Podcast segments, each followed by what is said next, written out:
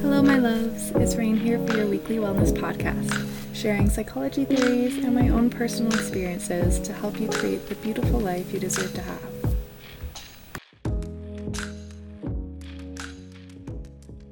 Welcome back to Let It Rain. I hope you are all doing well. And I'm kind of excited, kind of nervous to get into this episode.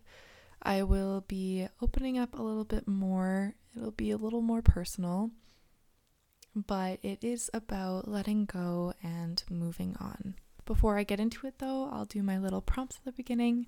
So, something new that I learned this week is that rosemary oil is very good for hair growth and for dryness. So, I think if you have dandruff, um, it helps with scalp dryness. I've been trying to use it this week and it smells so good. I really enjoy the smell, but we'll see if it actually does what it says it does. So, something that I want to work on is not going on my phone in the morning. I think that's really important to start off your morning with yourself. I recently watched a TikTok um, about giving your attention and intention to yourself in the morning setting yourself in reality instead of social media.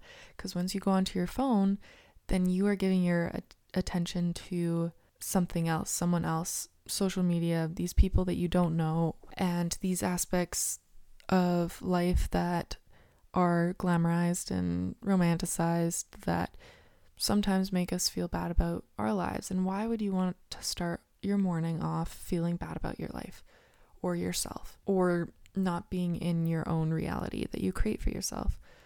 So, I definitely want to try doing that. It's very difficult for me just because I wake up so early. I wake up at 5 or 6 in the morning and I find the blue light definitely helps wake me up.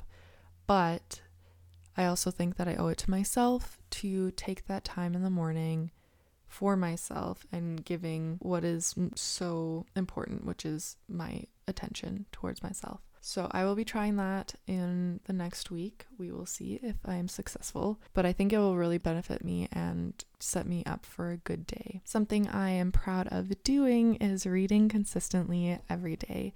It has been quite difficult because of how busy I am. So prioritizing reading is becoming a hardship, but actually, I've been getting two to three chapters read each day. So I'm almost on my book. I'm reading Vanity Fair by Thackeray.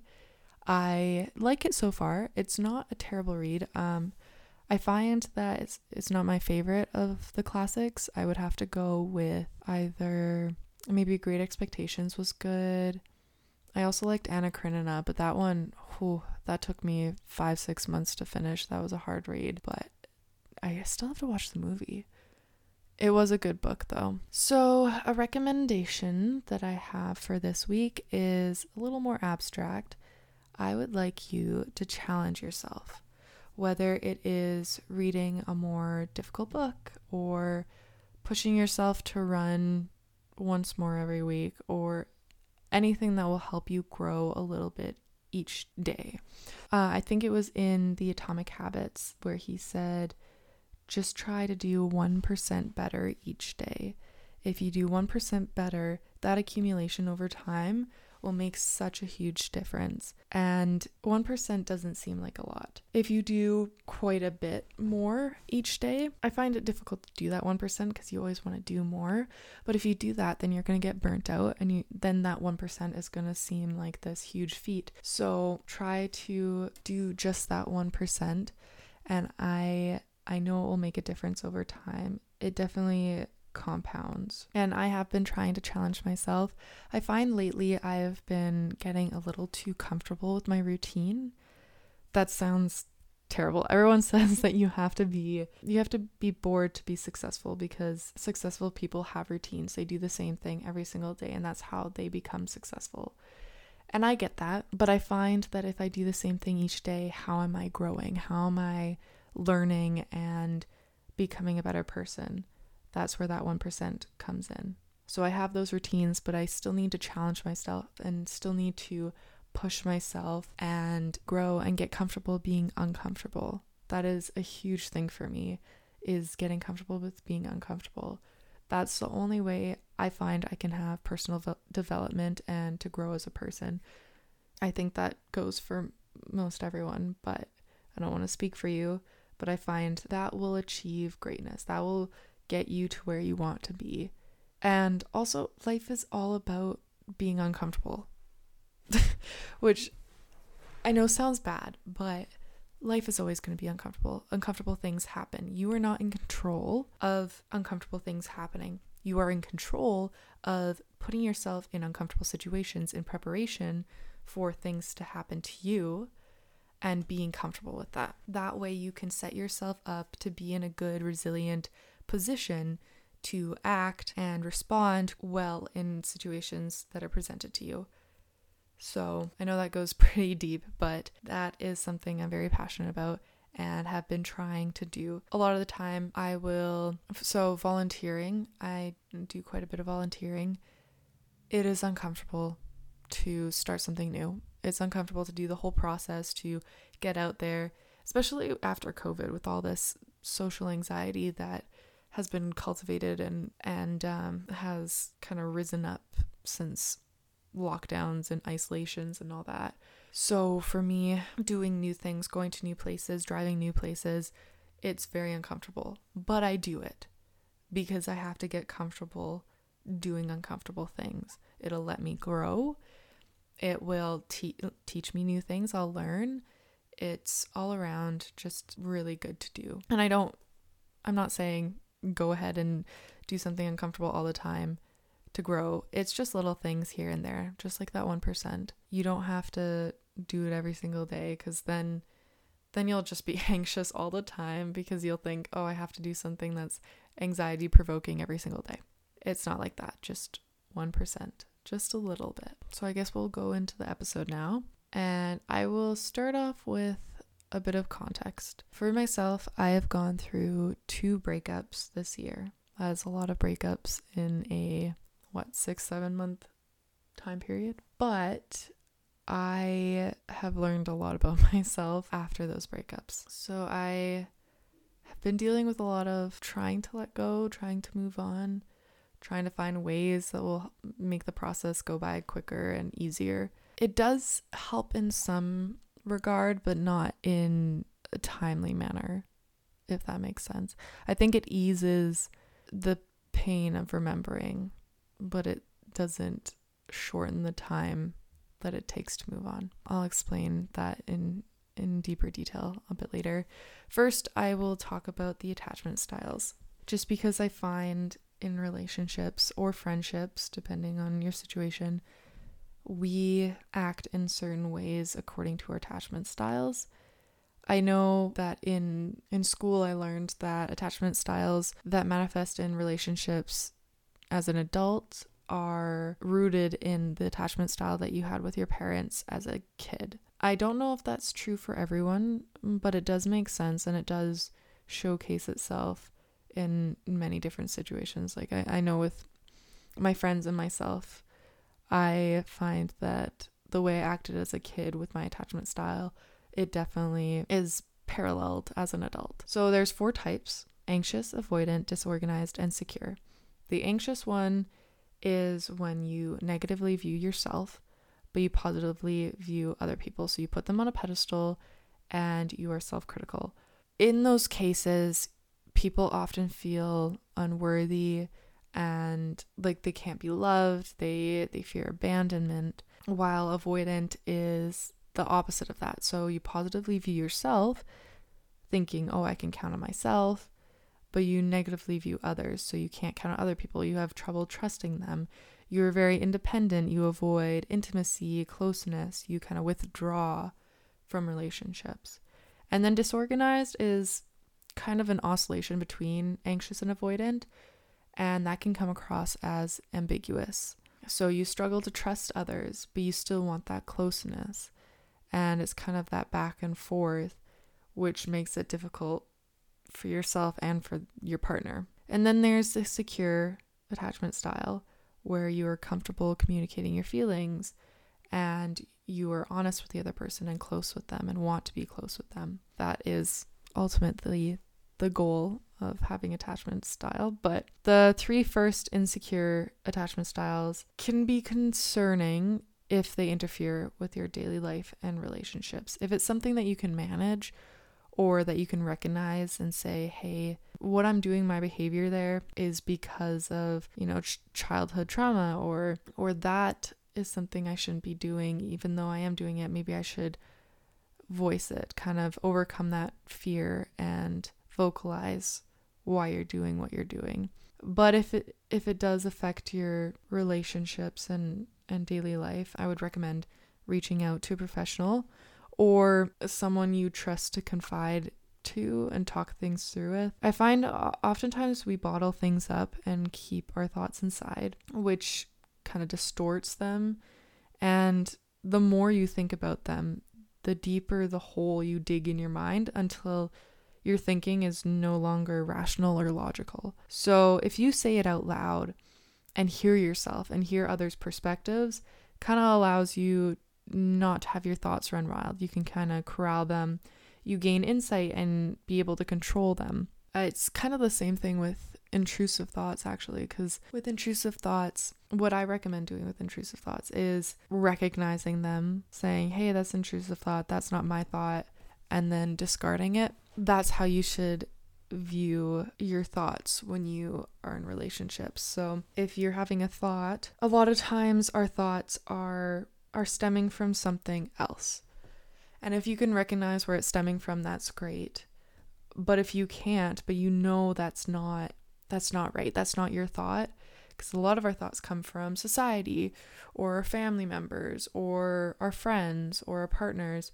It comes from all places and and situations in our lives and we internalize those ideas and kind of masquerade them or disguise them as our own thoughts. But you can tell if it's not your thought because there's a lot of tension, there's a lot of uncomfortability around that thought. And in that case, I would hear that thought and say, hey, that doesn't feel right. That doesn't feel like my thought.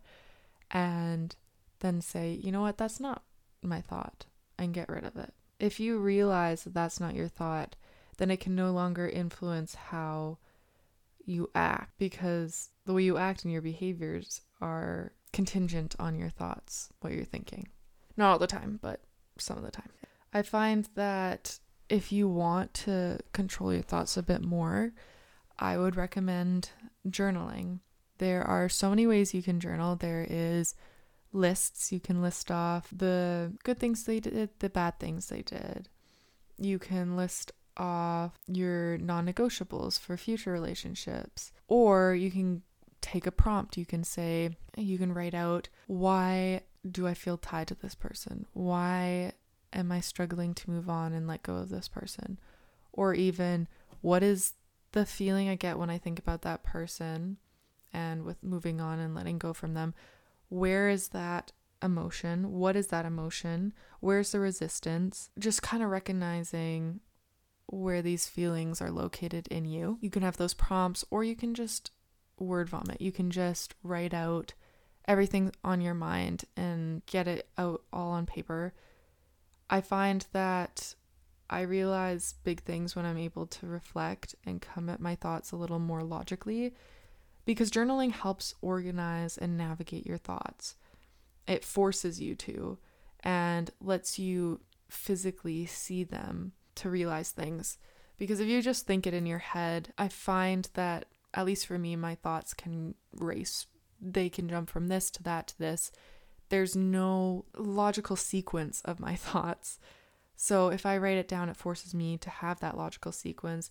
And then I can reflect on what I'm thinking about and writing about and realize things that I wouldn't have otherwise if I had just let my thoughts go crazy in my head.